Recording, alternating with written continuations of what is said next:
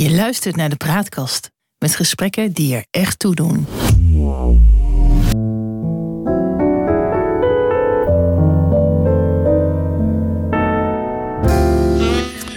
Welkom bij de Praatkast.nl. Dit is een aflevering van het Geheugenpaleis. Mijn naam is John Kniering en samen met Han van der Horst maken we deze podcast. De geschiedenis herhaalt zich nooit, maar Rijmer dat doet hij vaak wel. En in het Geheugenpaleis gebruiken we dat gegeven om dieper in te gaan op de actualiteit. Zo gaan we aan de waan van de dag voorbij en bereiken we de kern van het nieuws. We scheppen orde in de maalstroom van berichten die het zicht op de grote lijn belemmeren. En tussen beiden blijkt dat de werkelijkheid vaak genoeg elke fantasie te boven gaat. Han, ben jij al gecanceld? Uh, nee, nooit. Nooit echt gecanceld. Het is wel eens zo dat uh, ze tegen mijn zin een tijdschrift ophieven. Uh, wat ik redigeerde. Maar dat kun je geen cancelen noemen. Ik was daar wel heel boos over en ik vond het onrechtvaardig. Maar ik kreeg van dezelfde mensen daarna ook weer nieuwe kansen. Ja, dus dat kan je niet echt cancelen uh, noemen.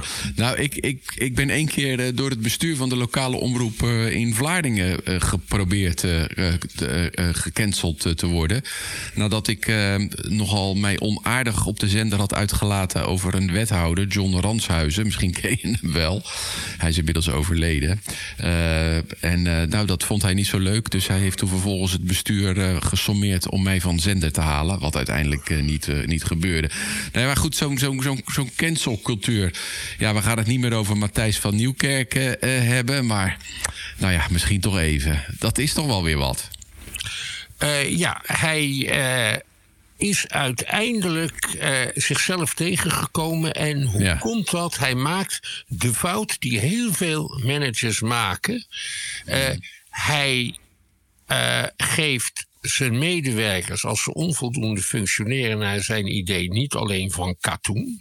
Ja. Maar hij doet dat op een vernederende wijze en op een beledigende wijze. En hij doet dat ook met allerlei volk erbij.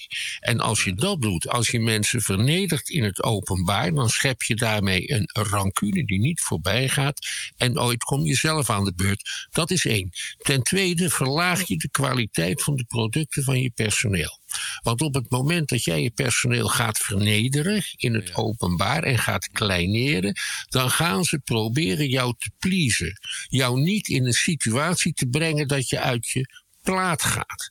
En dan worden ze voorspelbaar. Ja. En komen er geen vernieuwingen. Dat kon je aan de wereld draait door ook eh, de laatste jaren, naar mijn idee, heel goed zien. Want het waren altijd dezelfde gasten. Daar konden die redacteuren zich geen buil aan vallen. Want als er een gast tegenviel, of die zei, die ging een richting uit die uh, Matthijs van Nieuwkerk niet beviel, dan kon je het ook uh, voor je kiezen krijgen. Maar heeft het nou ook niet iets te maken met uh, de gigantische druk waaronder hij stond? Om, om, om 15 jaar lang, vijf dagen in de week, maar te moeten presteren. En, en ja, iedereen stond dat ook oogluikend toe. Er was misschien wel eens een keer wat gelekt of verteld aan, aan zijn bazen weer bij, uh, bij de bij BNN, BNR Vara, BNN Vara of, of, of bij de NPO zelf.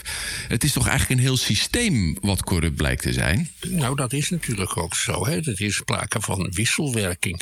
Uh, er waren redacteuren en dan met name leidende redacteuren die uh, de baas een beetje nagingen doen. Mm-hmm. En, uh, en ook uit hun plaat gingen en ook begonnen te vernederen. Ja. En uh, redacteuren kruipen in hun schulp. Verder moet ik je nog iets heel anders vertellen. Ja. Ik ben ooit op mijn vorige werk de vertegenwoordiger geweest van de vakbond. En dan kreeg je wel eens te maken met collega's die in conflict raakten met het bedrijf. En die vertelde ik altijd: je kan dit conflict doorzetten.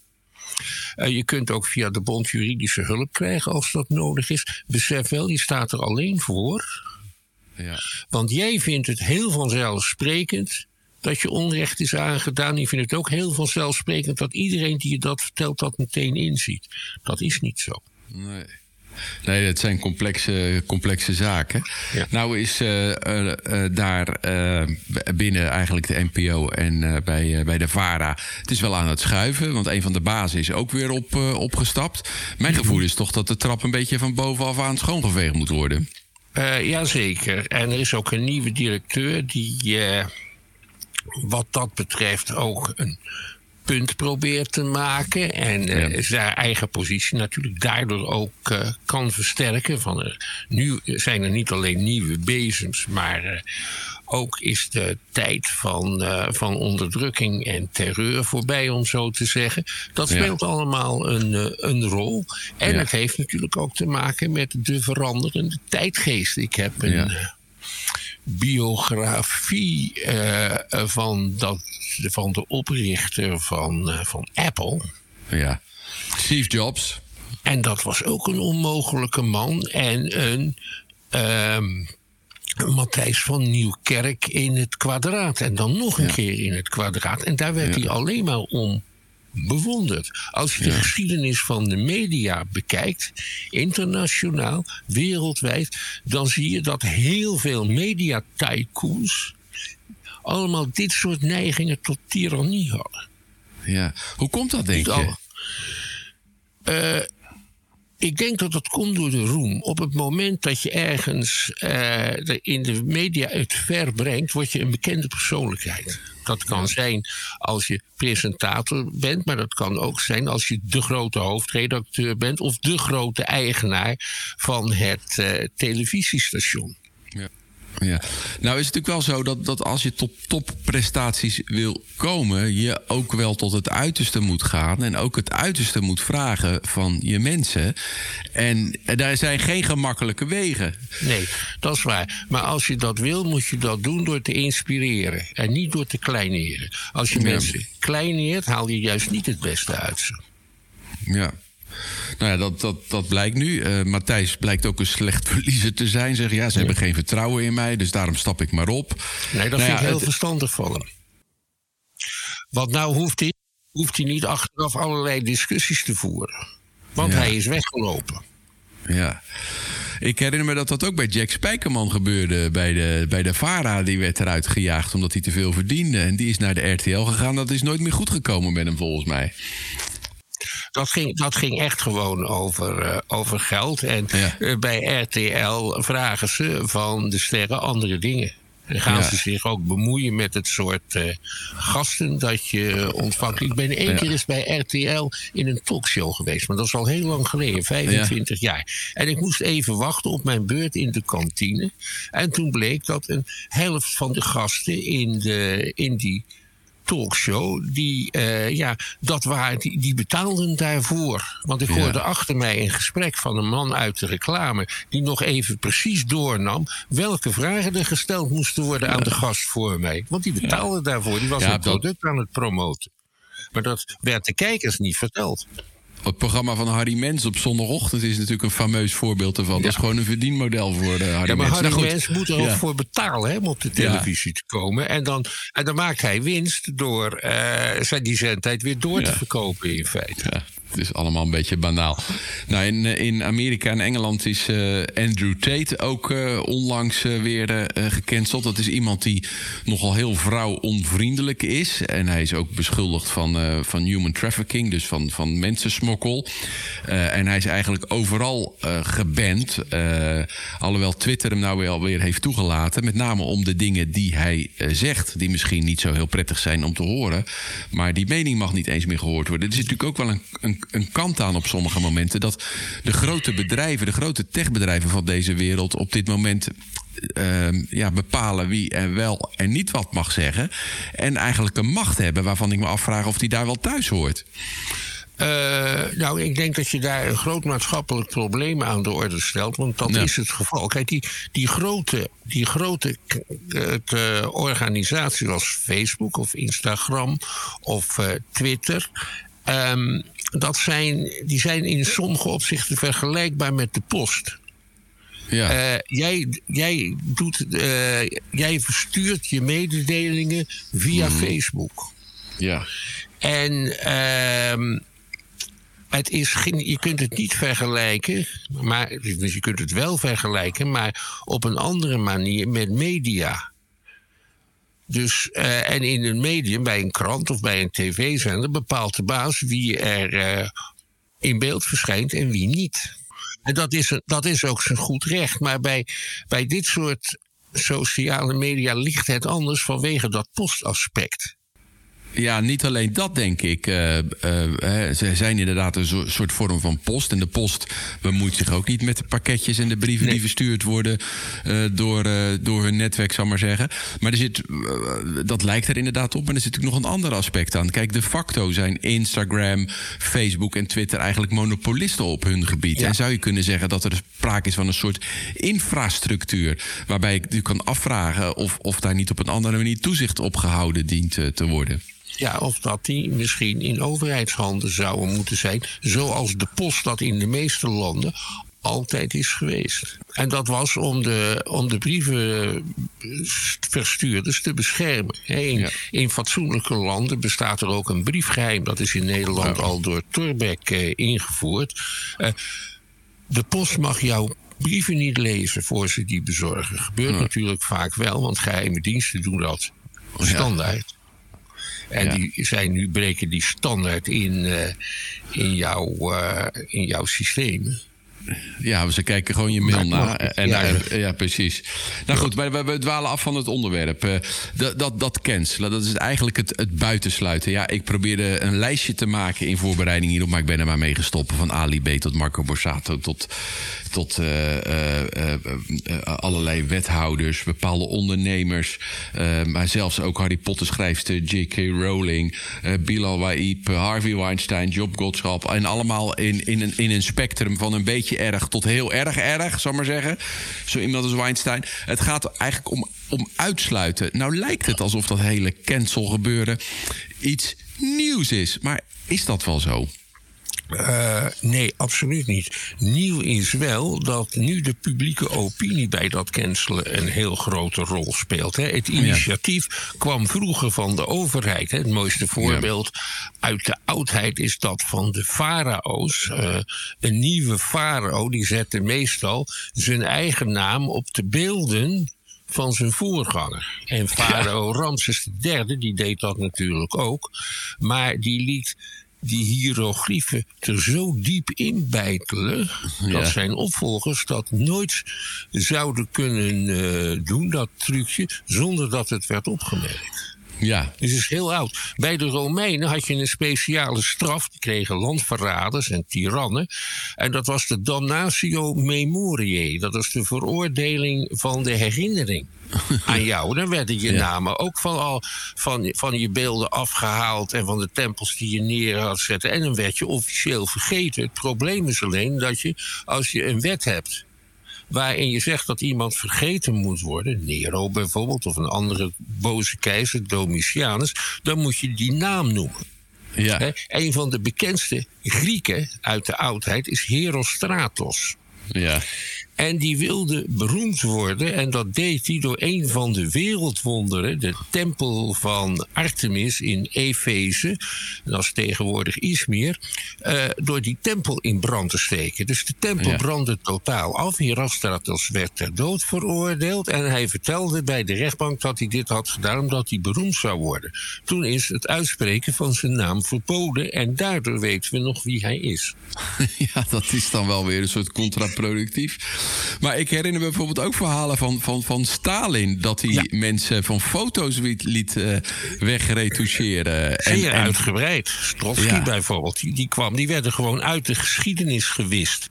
Ja, Trotsky was eigenlijk de man. Uh, Trotsky was eigenlijk de man die naast Lenin uh, uh, leiding gaf aan de Russische revolutie. Ja, en toen, ja. ja. en toen, toen Lenin eenmaal overleden was, was de vraag wie wordt de opvolger, Stalin of Trotsky? En Trotsky die heeft het pleit verloren. En die werd vervolgens gecanceld. Ja, net als heel veel andere leiders. Want Stalin die liet zijn meeste kameraden en ook de meeste oude Bolsjewieken, dat waren uh, communistische leiders die een hoofdrol hadden gespeeld bij de Russische revolutie, als verraders terechtstellen. En die werden allemaal uh, uiteindelijk uit de geschiedenis gehaald. Uh, ja. ja. Uh, Kim uit Noord-Korea doet dat volgens mij nog steeds, hè? Ja, want die, maar die, dat is natuurlijk ook iemand die in zijn hele bestuursstijl de voorbeelden van Stalin navolgt. Ja. Maar wat jij eigenlijk beschrijft, dat is, dat is staatskanselisme, zo zou je dat misschien kunnen noemen. De staat die zegt van nou, jij hoort er niet meer bij. Tegenwoordig is dat de publieke opinie of, of onder aanvoering van misschien wel journalisten. Dat, dat wordt toch een beetje ja, met pek en veren door de stad jagen. Daar lijkt het een beetje op aan de schandpaal Daar lijkt het een beetje op. Je kan ook zien dat het publiek tegenwoordig de kans krijgt om dat te doen. Dat was vroeger natuurlijk niet het geval. En de eerste keer dat dat in Nederland op redelijk grote schaal gebeurd is, dat was in 1945. Want toen zijn een groot aantal artiesten en schrijvers, maar vooral artiesten gecanceld omdat zij veel te lang met de nazi's hadden samengewerkt. En je had zo ongeveer de bekendste dirigent van Europa, Willem Mengelberg van het uh, Concertgebouworkest. Die had de hele oorlog doorgespeeld, ook voor nazi-publieken. Ja. Uh, was vlak voor het eind van de, van de oorlog naar Zwitserland gevlucht. En die heeft nooit meer in Nederland gedirigeerd of waar dan ook. Die is echt gecanceld. Eduard ja. Flipsen, de uh, dirigent van het Rotterdams Philharmonisch Orkest, identito, maar die werd na een jaar of twee weer in genade aangenomen. En die heeft een hele grote carrière gemaakt. En in de doelen in Rotterdam heb je ook de Eduard Flipsenzaal. Ja. Terwijl die man zich net zo slecht of goed heeft gedragen als, uh, als Mikkelberg. Ja. De Ramblers, jazzorkest. Ja, ja een fameus jazzorkest. Onder leiding van Henry de, de, de, nee, de Marsman heette die man nee, volgens nee, mij. Nee, die heette uh, Theo Uden Marsman. Ja, precies ja. die, ja, ja. En die speelde voor iets dat heette Frontzorg. Ja. En voor de Nederlandse omroep. En die is ook nadat, na wat strubbelingen in genade aangenomen. Maar zijn collega Dick Willebrands, die echt in de oorlog het beste amusements- en jazzorkest had wat er maar bestond in, uh, in Nederland. Die is nooit meer echt aan de bak gekomen. Ja. En er zit nog iets, iets, heel bijzonders. Ik wil er nog eentje noemen. Ja. Iemand die gecanceld en verboden is, is Jacques van Tol. Ja. Uh, dat was een liedjeschrijver. De meeste grote hits van Louis Davids zijn door Jacques van Tol geschreven. En Jacques van Tol schreef voor iedereen die betaalde dus ook de nazi-radio. Ja. En ja. die kwam na de oorlog dan ook in het uh, kamp voor landverraders terecht. En daar zat hij tussen de tralies al liedjes door te geven bijvoorbeeld aan Heintje Davids en andere ja. Nederlandse sterren van uh, het podium. En dat is hij ook daarna tot zijn dood blijven doen. Maar nooit meer met zijn naam erbij. Die, degene die zijn liedjes kochten, die schreven het op hun eigen naam. Daar hoort Wim. Sonneveld bijvoorbeeld bij. Want grote hits van Wim Sonneveld zijn ook van deze Jacques van Tol. Ook een bijzondere vorm van cancelen. Terwijl die mensen dat misschien in de, uh, in de, na de twee, of in de Tweede Wereldoorlog ook gedaan hebben om zelf te overleven. Ik bedoel, dat ligt vast genuanceerder dan dat je dat zo zwart-wit kan stellen dat ze fout waren, of niet? Niet, niet altijd en, uh, en niet overal. Ik, uh, ik denk dat zo'n man als Willem Mengelberg beter had moeten weten. En er zijn ook collega's van hem, bijvoorbeeld van Gilsen omdat ze in het verzet waar zaten gefusilleerd. Dus dat, ja. zo makkelijk uh, kun je ze niet laten wegkomen. Kijk, die mensen zeiden altijd na de oorlog wel dat ze in het geheim verzet pleegden, maar dat verzonnen ze meestal. Ja, maar na de Tweede Wereldoorlog waren NSB'ers over het algemeen wel behoorlijk gecanceld, eh, zou je kunnen zeggen. Uh, ja, en mensen uit het bedrijfsleven een tijdje, maar niet heel erg. Ja. Dus uh, wat dat betreft als je zichtbaar in zo'n NSB-uniform rond had gelopen. Dan had je een probleem. Dan had je een probleem. Maar bijvoorbeeld meneer Woltersom. En meneer Woltersom was een bankier. En die tijdens de Tweede Wereldoorlog het contact tussen het Nederlandse bedrijfsleven en de Duitse overheid onderhield. En ervoor zorgde dat de Duitse Nederlandse industrie voor de Duitse oorlogs inspanning werkte. Die ja. man is na de oorlog gewoon weer bankier geworden. Ze keken hem wel scheef aan, maar in de baai is gezeten. Terwijl wat hij geflikt heeft, de impact van zijn daden. Hm? Ja. Hey, in, de, in, uh, in Amerika heb je zeg maar ten tijde van de, van de Koude Oorlog ook nog wel een soort, uh, uh, ja, een, een soort jacht op communisten gehad, ja. toch?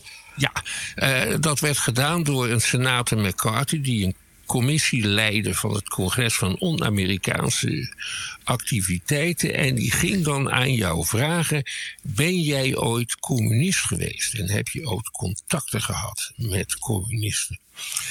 En je hoeft jezelf in Amerika niet te beschuldigen. Dus je kan dan dat hete tweede amendement nemen. En daarmee verklaarde je je dan schuldig.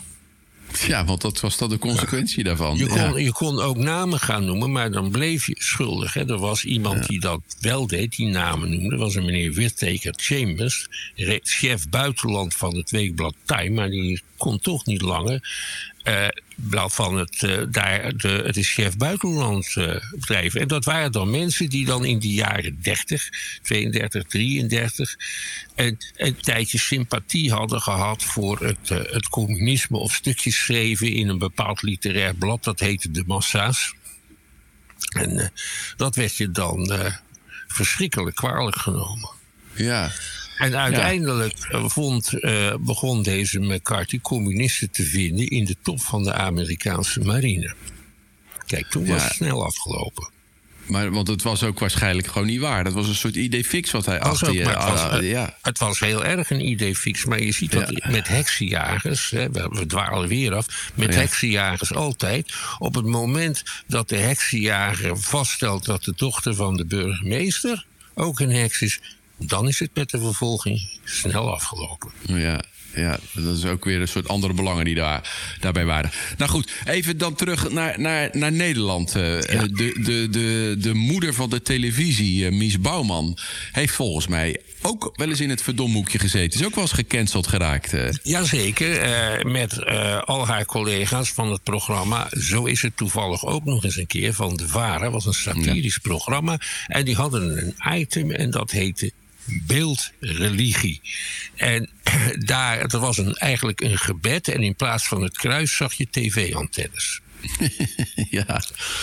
Gigantisch schandaal. Volkskrant ja uit zijn plaat. Woedend. Uh, de, de, de voorzitter van de VARA die bood zijn excuses aan, uh, meneer Broeks. En, uh, en Mies Bouwman, dat was de heldin van Nederland, want ze had een enorm groot uh, tv-programma geleid. Dat uh, heette Open het Dorp.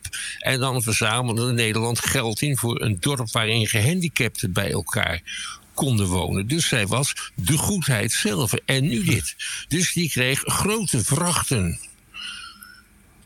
stront in dozen thuis bezorgd, dreigbrieven. Ze moest onderduiken. En ze is echt een jaar of twee echt van de buis geweest. Ook omdat ze zo bedreigd en aangevallen werd. En later weer teruggekomen met interviewprogramma's en quizzes. Maar dat, is... Uh, dus het is niet, niet echt nieuw. De nee, razernij was enorm vragen in het parlement. De minister spreekt zich uit. Ja, dus dat, eh, ken je nog andere voorbeelden zo uit, uit de recente geschiedenis? Eh? Ze hebben het wel eens geprobeerd eh, met bepaalde programma's van de, van de VPRO in. Eh, de jaren zeventig. Je had toen de Fred Haché Show. En ik weet of dat in die Fred Haché Show kwam koningin Juliana voor die, die, die, die boontjes uh, zat te breken of aardappelen te schillen. en daar kwam dan schandaal van. De Telegraaf probeerde het vaak. Hè. De Telegraaf heeft traditioneel eigenlijk al. Uh, vanaf 1930 een hekel aan het uh, publieke omroepbestel. Dus die probeerden dat dan met allerlei campagnes uh, onderuit te halen. Geldverspillers, linkse taal. Uh, Maar dat, dat is nooit echt goed uh, doorgedrongen. He, dat ja. cancelen, dat, echte, dat cancelen op de manier van Matthijs van Nieuwkerk, dat heeft zich pas echt op redelijk grote schaal voorgedaan toen MeToo uit Amerika naar Nederland oversloeg. En ja ja, vooral handtastelijke kunstenaars en filmmakers uh, ineens als zodanig werden ontmaskerd. Ja, en dat, dat, dat waren dus zeg maar de extreme uh, vormen. Dat was echt misbruik.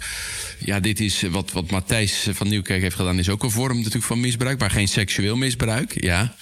Ik deed tot, tot, in, tot het jaar 2000 altijd besmuikt en vrolijk over iets dat heette de Gooise matras. Ja. En dat als jij het ver wilde brengen, of ver had gebracht als dame bij de tv, dat je dan toch zeker uh, wel uh, daar uh, ook tussen de lakens je best voor had gedaan.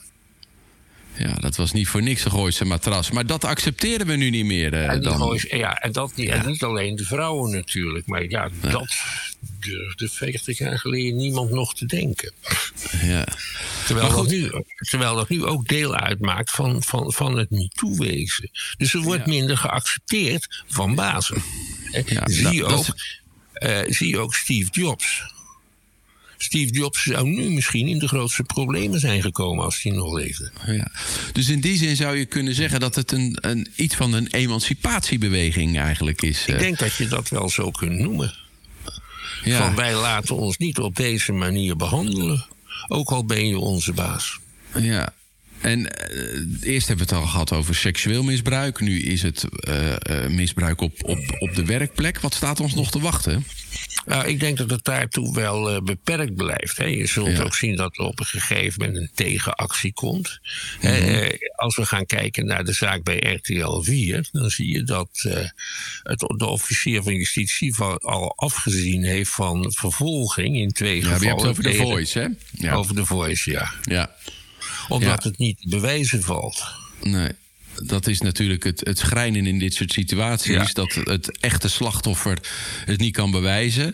En, en dat de ja, onterecht beschuldigde ook zich niet kan vrijpleiten. Nee, en daar meestal ook niet de kans voor krijgt om dat te doen. Wat mij wel opvalt bij al die al die mensen, dat geldt nu ook voor Matthijs van Nieuwkerk, is dat ze heel vaak zeggen: als wij ongewild iemand een ongemakkelijk gevoel hebben bezorgd of bang hebben gemaakt, dan spijt ons dat. ja, wat zeg jou dat dan? Uh, nou, uh, dan krijg ik een waar, waar rook is, is vuur gedacht. Want als mij het zou overkomen, zoiets, ja. dan zou ik vol in de aanval gaan. En ik zeg: dit zijn leugens. Dit is niet waar. Dit doe ik niet, dat soort dingen. Dat heb ik ook niet gedaan. Ja. En ik zal, uh, ik zal uh, een advocatenbrief uh, naar de betrokkenen ja. sturen, want dit neem ik niet.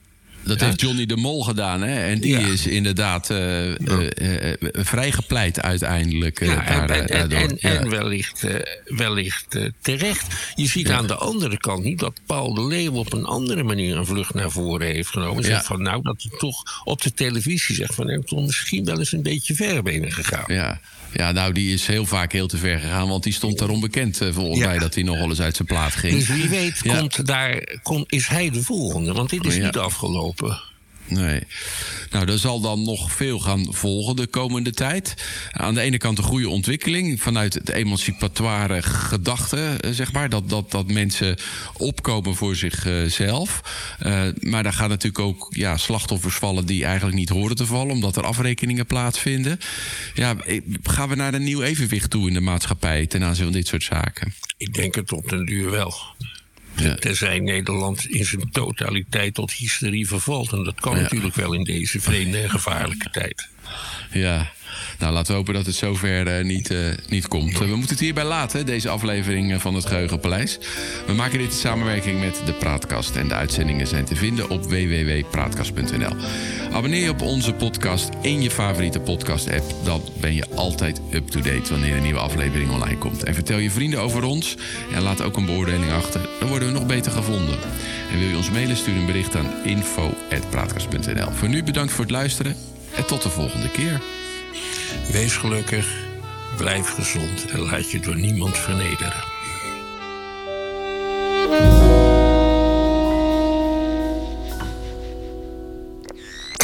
De praatkast.